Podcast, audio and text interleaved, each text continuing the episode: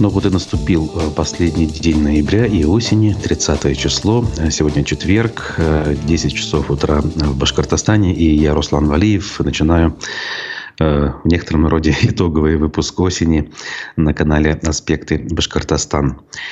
А сегодня у нас основная тема – это э, вчерашняя прямая линия э, с Радием Хабировым. Впрочем, э, и другие новости есть, поэтому будем идти довольно-таки плотно и, судя по всему, в хорошем темпе. Я лишь напомню перед началом о том, что вы должны, дорогие друзья, писать комментарии. Прям должны, не побоюсь этого слова. А также ставить лайки к нашей трансляции в YouTube. А также, если вы нас смотрите потом в записи ВКонтакте и Одноклассниках, пожалуйста, делайте это, а, поскольку трудозатраты невелики, а для нас это очень важно и ценно. Заранее всех благодарю за активное участие. Ну а пока давайте начинать. Состоялась действительно прямая линия главы региона вчера вечером. Довольно-таки была продолжительной.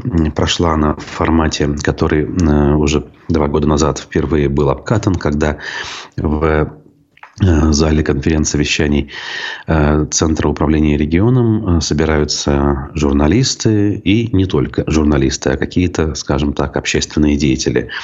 Если в прошлый раз в конце 2021 года, э, ну как в конце, в сентябре, по-моему, это было тогда, э, очень все напоминало, ну, мягко говоря, не, не самую замечательную, не очень хорошо срежиссированную комедию. Сейчас это выглядело посерьезнее, надо сказать. Всякого рода подарков в виде тренажеров для хождения по гвоздям, судя по всему, не было. По крайней мере, я такой момент не заметил, глядя прямую трансляцию. Вот. Ну, понятно, что часть была обставлена с точки зрения требований времени э, присутствовали люди в военной форме, как же без них? Были сказаны нужные слова в адрес э, военнослужащих э, и, в принципе, слова поддержки происходящих событий, опять же, как же без них, но при этом глава региона, скажем так, дополнительно добавил, скажем, свой штрих, который, наверное, должен был подкупить э, как минимум некоторых из присутствующих в зале журналистов, но которых как минимум я э, не э, знаю как людей, активно пропагандирующих милитаризм. Ну и в части зрителей, наверное, должен был задеть чувство, в том смысле, что не все у нас заточено под войну национально-освободительную, тем более, как буквально накануне выразился президент Владимир Путин. Так вот, э, цитата. «Мы в республике агрессивную военную тематику не проповедуем», э, практически в начале произнес глава региона. А при этом он э, таким образом отвечал на вопрос, планирует ли он баллотироваться на пост главы региона в следующем году. И тут он традиционным образом подчеркнул, что главное для него это его начальник, президент, но никак не избиратели. И честно, откровенно повторил. Я говорил, что я член команды Путина, и решение будет принимать Владимир Владимирович. Вот так вот. Не мы с вами, друзья, а он. Если Владимир Владимирович сочтет необходимым, пойду. Давайте подождем, время есть. Посмотрите, какой рейтинг и одобрение его э, работы. Соперников у него нет. Вот так вот. Ну, тут, в общем-то, э, может быть, в некотором роде кто-то скажет «молодец», потому что смотрит правде в глаза – вот. Но единственное, я, конечно, поправочку бы внес. Соперников нет не потому, что их нет в принципе, а просто потому, что э, нет возможности им появиться. На выжженном поле, как известно, ничего не растет. Э, и у меня очень большие сомнения, точнее, абсолютная уверенность в том, что соперники не только есть, но и очень достойные, существуют в принципе, теоретически. Просто им нет дороги. Так, и что касается вот милитаризма. А, мы в республике агрессивную военную тематику не проповедуем, при этом, говорит он. СВО идет, ребята воюют, наша задача им помогать. Никто с нас не снимает обязанность развивать республику при этом, то есть в мирном русле имеется в виду, да? Делаем свою работу. Мы за то, чтобы развивать экономику, чтобы люди ходили в театры и рестораны. Ничего плохого в этом нет. Не надо переходить к излишней агрессии и военщине. Вот здесь я прям согласен. А зачем же тогда, интересно, буквально чуть, чуть ли не каждую неделю все вот эти вот построения устраивать? А, и уж тем более э, то, что у нас в школах происходит э, в виде разговоров о важном. Кстати говоря, тоже их затрагивали вчера. В общем, э, дальше он пояснил, что якобы против нас работают армия провокаторов, диверсантов и террористов. Откуда они берутся, вот эти армии аж провокаторов, диверсантов и террористов? Делать людям больше нечего. После он поблагодарил э, силовиков, мы должны понимать, э, что чуть внимательнее мы власть должны быть. Мы живем в этом режиме. Он начался еще в 2020 году с ковида, оказывается. Выборы угрозы не несут. Это всего лишь болтыхание общественной жизни. Они, конечно, взболтают общественное мнение. Будет резкость, обвинение, черный пиар. Очень сильно сомневаюсь, что в нынешнем э, законодательном поле это все возможно. Это я от себя добавляю. Мы все должны обеспечить развитие республики, чтобы дети спокойно ходили, а не подвергались излишним тревогам. Вот такие вот рассуждения э, на данный вопрос он э, произнес. Ну и, соответственно, еще несколько важных моментов из э, прямой линии я хочу отметить. В частности, был вопрос касательно э, соратников, членов команды Хабирова, часть из которых оказались под уголовными делами, имеется в виду министры, о которых мы в последнее время часто говорили, и в том числе ныне признанный иностранным агентом, бывший чуть ли не серый кардинал в руководстве региона Ростислав Мурзагулов. Всех этих людей он упомянул. Значит, эм, у человека должны быть принципы, сказал Хабиров. У руководителя э, на законе должны они базироваться. Сразу сказал, если пока не будет вступившего в силу приговора, они работают на местах. Ну, то есть числятся в должности. Так оно и было, кстати говоря. Министры Кучербаев и Беляев числились до последнего. Мне до сих пор никто не объяснил, положили они себе в карман вот эти вот 95 миллионов, видимо, в 2017 году при строительстве очистных сооружений в Кумертау, которые легли в основу уголовного дела. Я здесь не видел корысти. Из принципа выдерживал ситуацию. Решение суда вступило в силу, уволены. Дальше он напомнил, что закончил юрфак в 89 году. Значит, эм, э, сказал, что озабочен вопросами силовиков к э, главе э, Госком молодежи Яне Гайдук и его соратнику Руслану Казаханову. Все это дело понятно. Значит, и дальше самое, наверное, важное. Мурзагулов. А там проблема в чем? Перешел а это будет установлено судом, точку невозврата, связанную с нарушением закона. Я раньше был категоричен. Плохое сделал – рвать концы. А жизнь сложнее, добавил Хабиров. И не надо превращать черное в белое. Ох, как хорошо. В каждом деле есть нюансы и особенности. Мы делаем дело с людьми, а не с машинами. А люди могут ошибаться. Когда работаешь с людьми, надо быть аккуратным. Но вот здесь тоже, как говорят известные герои известной телепередачи «Наша Раша», которая, кстати, на сегодняшний день, на мой взгляд, не могла бы быть, в принципе, э, иметь место на телевидении. Золотые слова, Юрий Венедиктович. Вот э, в этом смысле. И удивительным образом, очень осторожно, конечно, глава региона высказывается в адрес Мурзагулова, который вчера, узнав о том, что идет прямая линия в Э, в своем аккаунте в Инстаграм, запрещенном и заблокированном в России, опубликовал видеоролик очень эмоциональный, наполненный нецензурных э, выражений в адрес своего бывшего руководителя.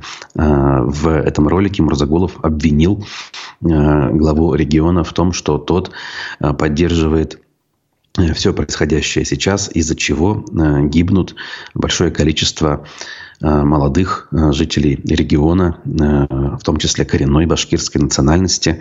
И в качестве примера привел своего родственника, э, родственника Мурзагулова, привел, собственно, Мурзагулов, который, оказывается, несколькими днями ранее погиб в зоне СВО, оказавшись э, в этой самой зоне.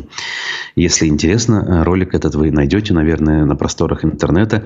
Пока что мы его здесь все-таки показывать не будем по соображениям и этическим, и законодательным. Тут много факторов. И то, что иностранный агент, и то, что, э, мягко говоря, там запикать все не получится. Вот такая вот история. История длительная, удивительная. Э, взаимоотношения людей. Э, скажем так, переплетение судеб в некотором смысле и полное ощущение у меня того, что на этом еще ничего не заканчивается. Всяко может ситуация развернуться и, скорее всего, развернется в обозримом будущем. В это мы верим и еще неизвестно, кто какие слова в адрес друг друга вот даже в этом тандеме бывшем э, что-то скажет. Ну а Э, важные слова касательно, кстати говоря, гибели и вообще численности э, жителей Башкортостана в зоне боевых действий. От первого состава батальона Шеймуратова осталось от силы два десятка человек. Было сказано Радием Хабировым э, во время прямой линии. Значит, он что имел в виду? Давайте попытаемся разобраться. Перед тем, как решить вопрос о создании именных полков, мы интересовались, а пойдут ли люди – Каждый день обращались по 100 человек, которые желали идти на передовую. Тогда мы поняли, что это нужно делать. Было очень много желающих, и они уходили в подразделение «Барс». Как я понимаю, «Барс» — это подразделения, формируемые в соседнем Татарстане.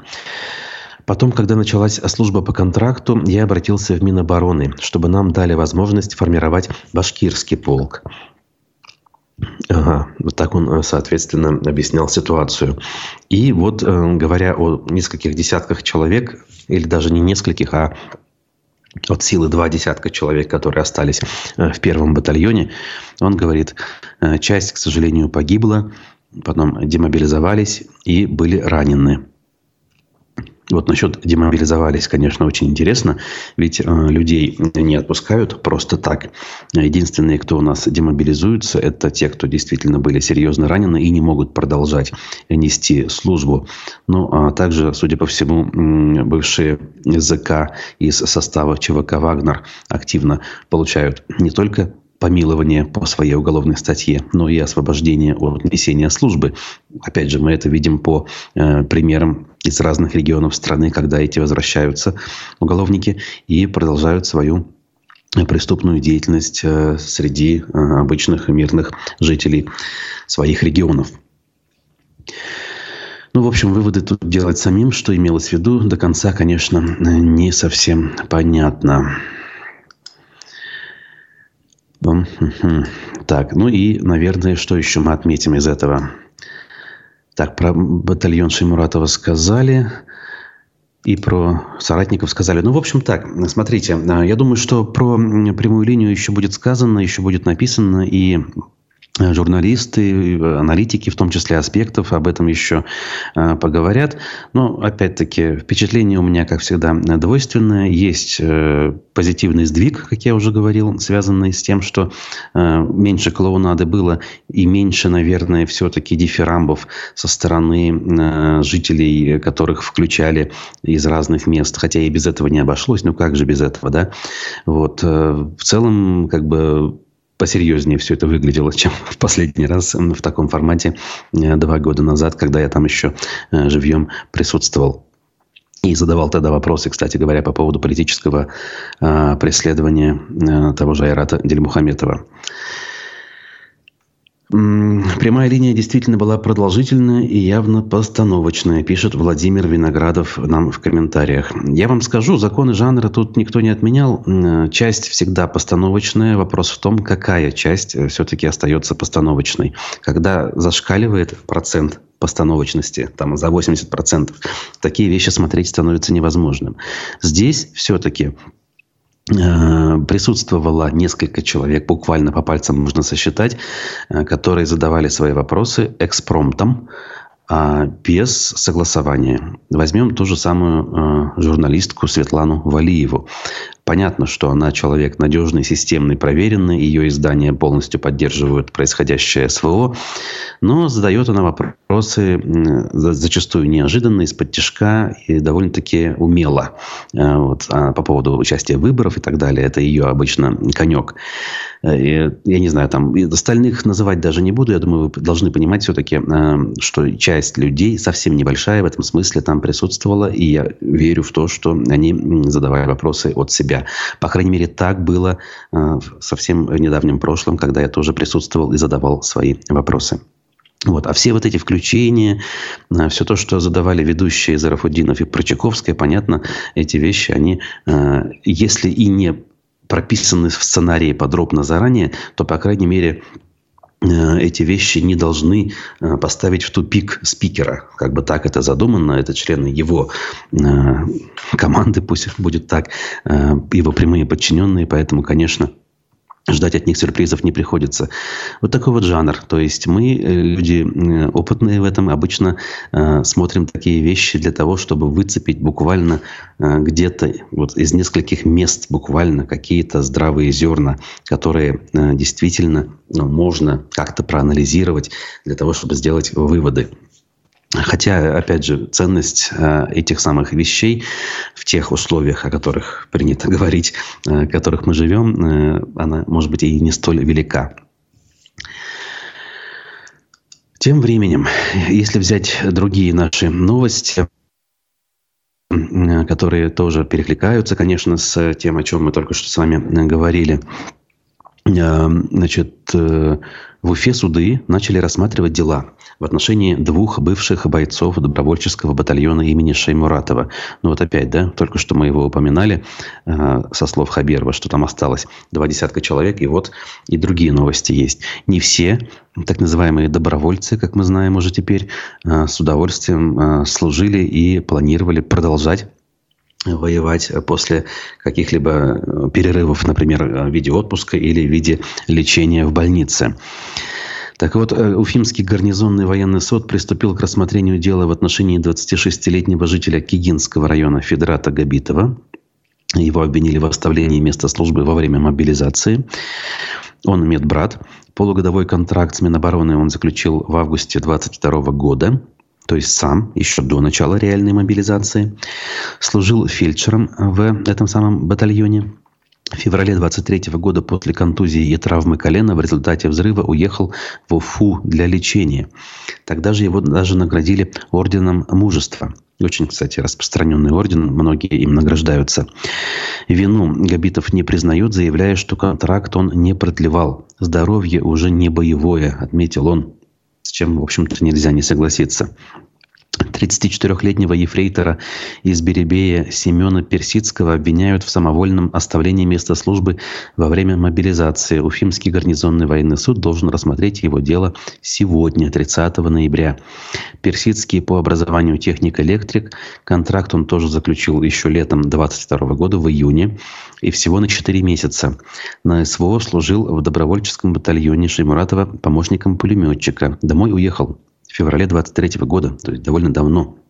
Вину также он не признал, поскольку контракт, по его словам, он не продлевал. Надеюсь на прекращение уголовного дела.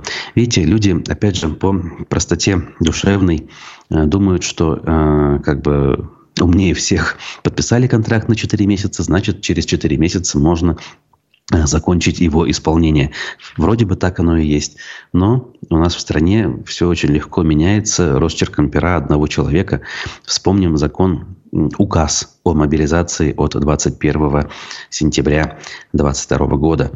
Он отменяет все эти сроки, как мы знаем, да, благодаря, в кавычках, этому указу все контракты стали бессрочными. И мне кажется, не знать этого не могут военнослужащие. Им наверняка это доносят э, политруки в ходе э, пяти минуток ненависти. Не побоюсь этого слова. Вот. Э, и этот указ, кстати говоря, действует, никто его не отменял. В любой момент времени государство может сказать, что так называемая частичная мобилизация не прекращалась и не прекращается. Более того, может войти в новую, более усиленную фазу. Но это уже, опять же, догадки э, политологов, их выкладки. Я здесь не берусь э, судить э, абсолютно профессионально. Это лишь такие, знаете, оценочные суждения, как принято говорить. Вот. Э, тем временем наши депутаты, не покладая рук, пытаются угодить вышестоящему начальству, и они э, признали воевавших на Донбассе с 2014 года ветеранами боевых действий. То есть до сих пор ветеранами боевых действий признавали лишь тех, кто участвовал в СВО, начиная с 24 февраля 2022 года. Однако, как отмечают в Курултае Башкирии, боевые действия на территории Донбасса продолжаются с 2014 года. Так и хочется спросить у наших депутатов, используя пропагандистский штамп, а где вы были 8 лет? Что же вы раньше-то не сообразили, что на самом деле там боевые действия были? Всем было плевать, потому что этих самых боевых действий фактически не было.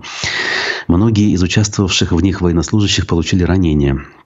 Но, опять же, те, кто там были и получили ранения, наверное, не согласятся. Все-таки события там происходили. Вопрос в том, почему они начались, но давайте в это углубляться не будем. Значит, принятие закона позволит военнослужащим, э, защищавшим Донбасс, воспользоваться льготами, установленными в республике для ветеранов. Это логично, это понятно. Вот. Отмечается, что расходные обязательства, связанные с исполнением этого закона, предусмотрены проектом бюджета на предстоящую трехлетку, заявляют в нашем госсобрании и э, думают, что это все будет исполнено в лучшем виде. Ну, как говорится, пусть думают и пусть не верят. Так, э, дальше я должен важный момент, э, как говорится, озвучить. От более, ну, важный, может быть, на местечковом уровне, да, но, опять же, для уфимцев это все не просто так. Это, как говорится, вопросы, которые волновали в последние месяцы, поэтому мы о них тоже должны с вами поговорить. А в Уфимском саду Оксакова покрылась разводами новая арка уже через месяц после открытия. Мы с вами говорили о том, что а, градозащитники были категорически против так называемой реставрации арки. А реставрация представляла из себя что? Полностью разбор старой конструкции и сооружение новой, которая внешне напоминает старую. Значит, темные разводы теперь можно заметить практически на любом участке конструкции, пишет УФА-1. Жители Уфы, которые заметили проблему, тут же пожаловались на ситуацию в общество охраны памятников. Э, жители прислали несколько снимков. На одном из них видно, что с фасада постройки отлетела краска, а состояние элементов на капителе колонны изменилось. Изначально их окрасили под медь, зачем-то. И теперь краска потемнела, кое-где превратилась в черно-серую, а по углам приобрела вид ржавчины. Желтые разводы и подтеки можно заметить и на колоннах. А специалист э, в этом вопросе, а, председательница башкирского отделения общества охраны памятников Эльза Маулимшина сказала, что она э, полагает, что такой плачевный результат после недавно проведенной реставрации связан, э, скорее всего, со спешкой и нарушением технологии проведения работ. Воссозданный архитектурно-лепной декор из-за ограничений по времени до конца не был высушен и в спешке был наклеен на фасад. Кроме того, вероятно, нарушение технологии и температурного режима шпатлевки и окраски, либо неправильно подобраны составы, что в итоге привело к отшелушиванию финиш, финишного покрытия. В общем, понятно, э, история не жизненно важная, но очень показательная. Опять-таки, как мы любим заниматься показухой и очковтирательством. А что уже там произойдет после, никого особо не интересует. Все как мы любим, разумеется, в кавычках, дорогие друзья. Тем временем мэр Уфы Ратмир Мавлиев, которому вчера, кстати, на прямой линии тоже, наверное, надеюсь, точнее, пришлось краснеть, когда Хабиров вновь, чуть ли не стуча кулаком по столу, говорил о том, что надо уже, наконец, решить проблему с городскими дорогами, чтобы на них ям не было от слова совсем, а, а ямы как были, так и остались. Достаточно вспомнить э, вот эту кампанию первых лет в 19-20 году, все эти интерактивные карты ямочного ремонта, э, все это настолько э, как бы громко анонсировалось, потом кулаками, кулаками по столу стучалось, а как мы знаем, ВОЗ-то и ныне там, и вот даже до прямой линии такие вещи доходят. Так вот, возвращаясь к новости, он, э, Мавлиев, я имею в виду, утвердил программу развития отдаленных территорий города с 24 по 29 годы. Значит, оказывается, а, местный бюджет выделит в 2024 году на эту программу 59,5 миллионов рублей. В чем она заключается? Больше всего средств предусмотрено на благоустройство территорий по 35 миллионов ежегодно. А, в сумме всего 210. В рамках этой подпрограммы запланирована установка новых сетей наружного освещения, светоточек, железобетонных опор, работы по отсыпке дорог и другие работы. Вот это, кстати, интересная история. Э, Мавлиев активно взялся за Э, скажем так, реформу городского освещения. Хотя, разумеется, абсолютное большинство этого даже не заметили. Э, свет и раньше горел, в принципе, неплохо э, на улицах, на проспектах и так далее. И сейчас горит. Что это все было? Вот до меня доходят размышления людей, которые в теме посвящены, что это все неспроста, что это все часть большой коррупционной истории, особенно если учесть, что закупались Э, светильники, э, которые не входили в перечень той самой федеральной программы, которая это все финансирует, а производились не где-нибудь, а в Нефтекамске – Тут, как говорится, э, не нужно иметь э, семи пядей во лбу для того, чтобы не сделать э, какие-то выводы. Возможно, ошибочные. Тут, как говорится, стопроцентных доказательств нет. К сожалению, профессиональное журналистское расследование на эту тему делать некому. Но как-то все это очень подозрительно. Особенно в условиях, когда есть куда более серьезные проблемы, требующие инвестиций. Зачем менять светильники, которые, в принципе, и так работают и, в общем-то, не сильно изнашиваются, находясь, как вы понимаете, понимаете, не под ногами, а находясь закрепленными на э, металлических, как правило, опорах. В общем, не знаю, могу тут ошибаться, но все это очень любопытная деталь, э, как бы в качестве штриха к этой истории. Если э, обратить внимание на то, что писали пруфы, то вчера они э, удивительным образом, а даже уже не позавчера, ой, не вчера, а позавчера, прошу прощения, предположили, опять же, выдав в заголовке, как будто это уже э, факт, э, возможную отставку главы администрации Хабирова Максима Забелина.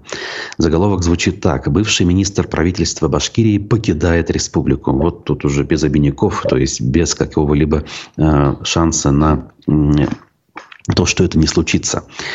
Информированные источники предрекают карьерный рост, оказывается, бывшему министру здравоохранения Башкирии. Значит, эм, якобы он может занять пост заместителя губернатора Московской области. А это, конечно же, круче э, телеграм-канал, на который ссылаются пруфы, при этом не отмечая, что за канал, кто за ним стоит. Опять же, я бы так не поступал. Но люди пишут, и мы вот, соответственно, ссылаясь на них, об этом говорим. Надо будет спросить у коллеги Марата Гореева, автора этой публикации. Так вот, телеграм-канал объясняет э, подобную карьерную траекторию бывшего министра здравоохранения. Мол, Максим Васильевич в Башкортостане задерживаться и не собирался. Ну, кстати, мы многие так думали, ведь он был сюда командирован э, из Москвы. Говорят, по мнению источника, у Забелина в Москве хорош, хорошая крыша в районе Старой площади. Это администрация президента России. Поэтому его карьера выстраивалась последовательно. После работы министром в РБ он должен возглавить один из регионов России. Ни много ни мало. Но грянул ковид, и ему пришлось застрять в башкирской столице – чуть дольше, заодно и недостающего политического опыта набраться на должности руководителя администрации. Есть предположение, что Забелина не любит премьер Андрей Назаров, который уже якобы пытался сместить того с должности. Надо сказать, должность хлебная была, пишет автор. Миллиардные ковидные госконтракты через медтехнику э, озвучивались неоднократно. Так вот, э, якобы из Москвы позвонили Хабирову и сказали, не сметь трогать Забелина, а заодно приказали поселить его в комплексе правительственных резиденций близ деревни Вязовки. Ну, не знаю, опять же, некоторые вещи за уши притянутыми мне кажутся, потому что те, кто работали в республике, будучи не жителями коренными э, республики, они жили или как минимум были зарегистрированы в этих самых правительственных резиденциях близ Вязовки. Вспомнить хотя бы того же Александра Сидякина, с которым мы судились, и на судебных документах я наблюдал именно тот самый адрес. Э, как там? 260 э, метров на северо-запад.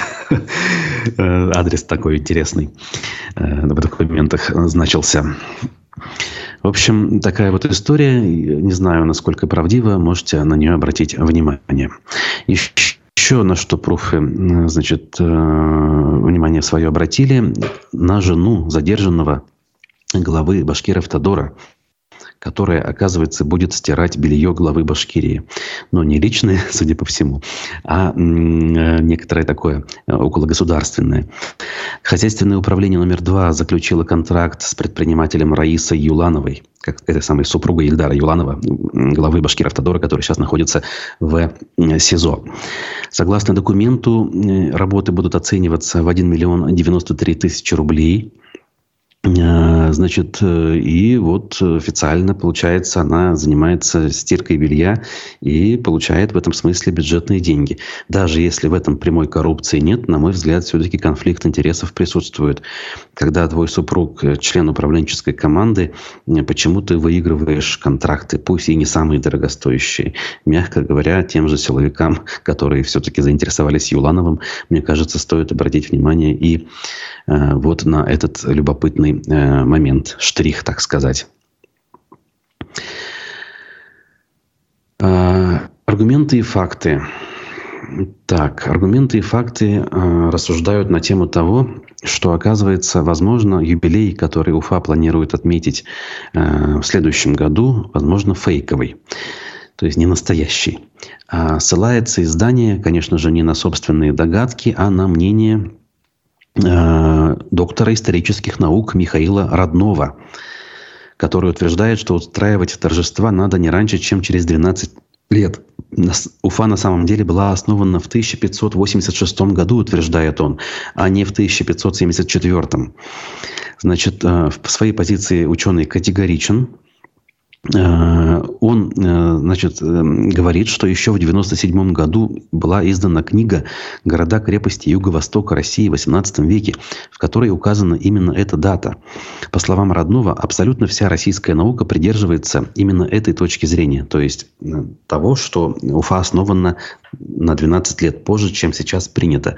По версии ученого и его сторонников, нынешняя дата якобы была притянута за уши Э, в советский период, э, в 1974 году э, Медхатом Шакировым, тогдашним первым секретарем обкома партии, руководителем Башкортостана де-факто, который хотел якобы выслужиться перед Леонидом Ильичем Брежневым, который недолюбливал Шакирова.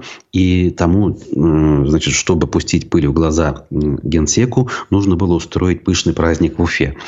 Уж не знаю, насколько объясняет это мотивацию э, притянуть за уши праздник.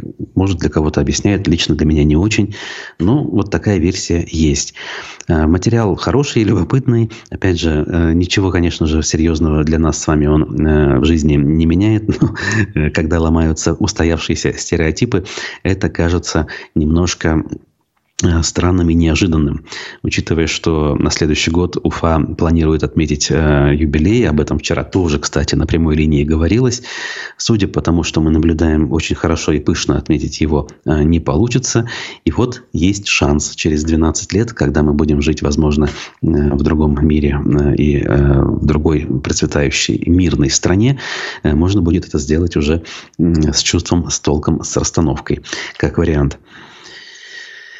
В комментарии, значит, э, Заки Валиди, подписывается так наш зритель, спрашивает, вчера послушал политолога Гореева, непонятно, кто его приглашает. Знаете, у нас гостей приглашают ведущие, поэтому Здесь я, к сожалению, ничего сказать не могу. Я, тем более, лично Гореева не знаю и не знаю э, его позицию. В принципе, для меня совершенно темная лошадка. Вот. Э, и даже на фрагмент его программы у нас сегодня времени, к сожалению, не хватает и не хватило уже. Кстати говоря, по поводу гостей аспектов республики. Вот сегодня, на мой взгляд, точно любопытные гости. Хотя бы потому, что человек который активно пытается снизов заниматься политикой. Совсем недавно у нас был депутат от Яблока в Агидельской э, значит, Думы горсовета, а сегодня будет а, активистка партии «Яблоко», лидер ячейки «Яблоко» в Нефтекамске, также, по-моему, зам руководителя общереспубликанского отделения «Яблоко». Лисан Салахова, э, нефтекамская девушка, значит, еще раз говорю, активистка в движении «Стоп Камбарка» активно участвует. В наблюдении на выборах она с соратниками тоже очень много чего хорошего сделала. То есть это люди, которые не просто рассуждают, сидят на диване, а пытаются реальные действия предпринимать. Вот. Она сестра, к сожалению, покойного Ильнура Салахова, который э, смог таки, благодаря активному э, наблюдению на выборах, хождению по дворам, он смог избраться в Нефтекамский э, горсовет и проработать там около двух лет, будучи фактически одним в качестве белой вороны, который был не согласен с генеральной линией партии. То есть у нас в республике вот эти два города, Агидель и особенно Нефтекамск, это ячейка хоть какой-то реальной гражданской активности, которая Э, трансформируется, которая реинкарнируется, скажем, в реальные результаты, даже несмотря на все те сложности и препоны, которые э, чинит э, власть таки, такого рода гражданам. Эти люди не только видеообращения, знаете ли, записывают в адрес там, Бастрыкина или Путина или еще кого-то, но и ногами, как говорится, работают для того, чтобы добиваться своего через легитимный и пока еще в каком-то виде доступный инструмент, я имею в виду выборы. Поэтому рекомендую сегодня аспект аспекты мнений с Лейсан Салаховой. Она впервые будет в эфире. Ну а пока я с вами буду прощаться. Э, до новых встреч. Э, не забудьте про лайки, про комментарии. Я всех благодарю и э, надеюсь на наши новые и регулярные встречи. И как можно более содержательные. Хорошего дня. До свидания.